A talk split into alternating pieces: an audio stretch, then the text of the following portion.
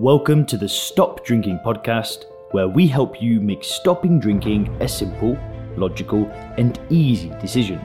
We help you with tips, tools, and strategies to start living your best life when alcohol free. If you want to learn more about stop drinking coaching, then head over to www.soberclear.com. For millions of drinkers, they wake up in the morning and they tell themselves, Today, I'm not gonna drink, right? They wake up a bit hungover, they might have had a few too many the night before, but they wake up and promise themselves that tonight, today, they're not drinking. But then what happens? Well, the evening comes around, and those promises, they start to fade away. The, the idea of not drinking tonight kind of goes out the window. They buy a bottle of wine, they open a, you know, a few beers, and the promises kind of gone out the window. And I know that that happens because I have made that promise to myself literally hundreds and hundreds of times. I've told myself, Leon, you're not going to drink tonight. 7 p.m. comes around and I'm drinking. Because for so many people, the evening is their moment of weakness, right? That's the moment that the cravings start, the idea of having a drink comes into their mind, and then everything comes tumbling down. So what I want to do for you in this video is I want to give you eight things that you can do in the evening instead of drinking alcohol. Now, I've saved the best one till last. That's going to be the eighth one. So you want to make sure to stay tuned until the very end of the video. But if you follow the eight things in this video, it's going to help you beat the evenings, beat alcohol, and build an awesome life for yourself. These are things that I've done in my life. I've battle tested every single one of these, and they really do have the power to change everything. So please do make sure to watch this entire video. So the first thing that you can do in the evening is plan your next day. To me, this is one of the most important habits that you can have. It is literally gonna make you more productive, gonna make you happier, gonna make sure that you get more things done, gonna make you feel in control of your life, and it is probably the most powerful habit that I think that anybody can have. And it's literally getting a pen and paper, 8, 9 p.m. at night, and writing down what you're going to do the next day. Now, what I personally like to do is I like to put down the time and I'll try and get as granular as possible. So I like to plan out the morning. So I'll plan the wake time. I'll plan what time I'm out of the shower. I'll plan what time I'm meditating. I'll plan what time I'm having breakfast. I'll plan what time I open my laptop. I like to have a very solid plan so the morning starts a win. And I'll write it down, you know, 645, wake up.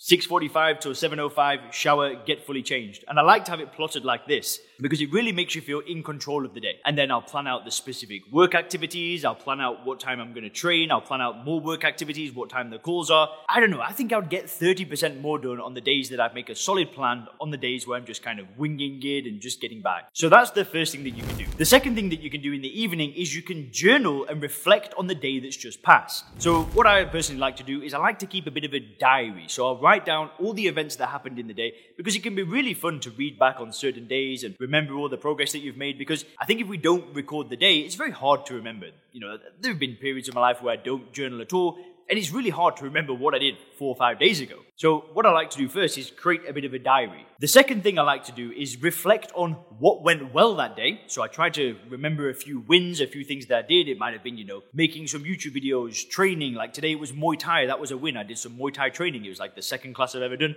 And I did some weightlifting. And then I, I might call my grandma later on. So, they're like some things that went really well. And then what I also like to do is I like to write how could have this day been improved. So I like to think of things that could be improved the next day. So, you know, maybe, for example, I drank like one too many coffees, or, you know, I might not have meditated for long enough. I don't know. It could be anything like this. So I like to think of ways the day can be improved. And this can be a really helpful practice to really get your thoughts down on paper, and it just makes life a lot better. Now, the third thing that you can do is just do something relaxing. And I'm not talking about the relaxation that we think that we get from alcohol. I'm talking about something genuinely relaxing. So that could be, you know, taking a hot bath, lighting some candles and some incense. It might mean going for a massage, going for a long walk with a with, with a partner or something like that. Why not do something really deeply relaxing? And it might mean, you know, having a movie night. It might mean ordering takeaway food and not cooking. It might just mean hanging out at home and just really chilling out. Now, what I believe is that if if we don't actually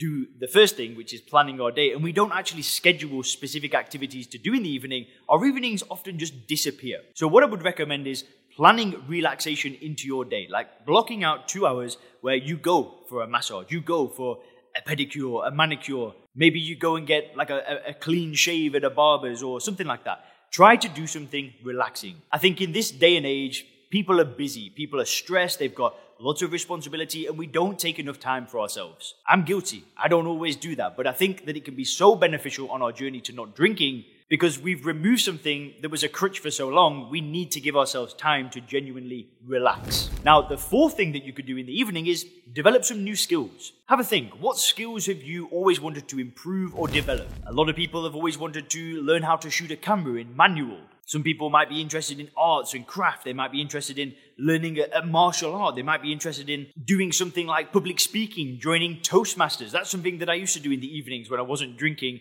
back in Oxford. But using your evenings to develop new skills not only gives you something to do, but it improves your life exponentially. So that's another thing.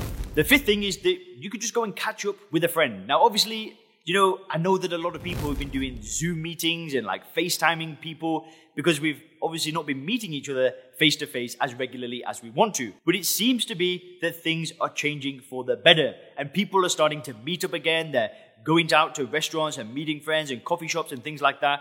And people seem to be a lot less afraid.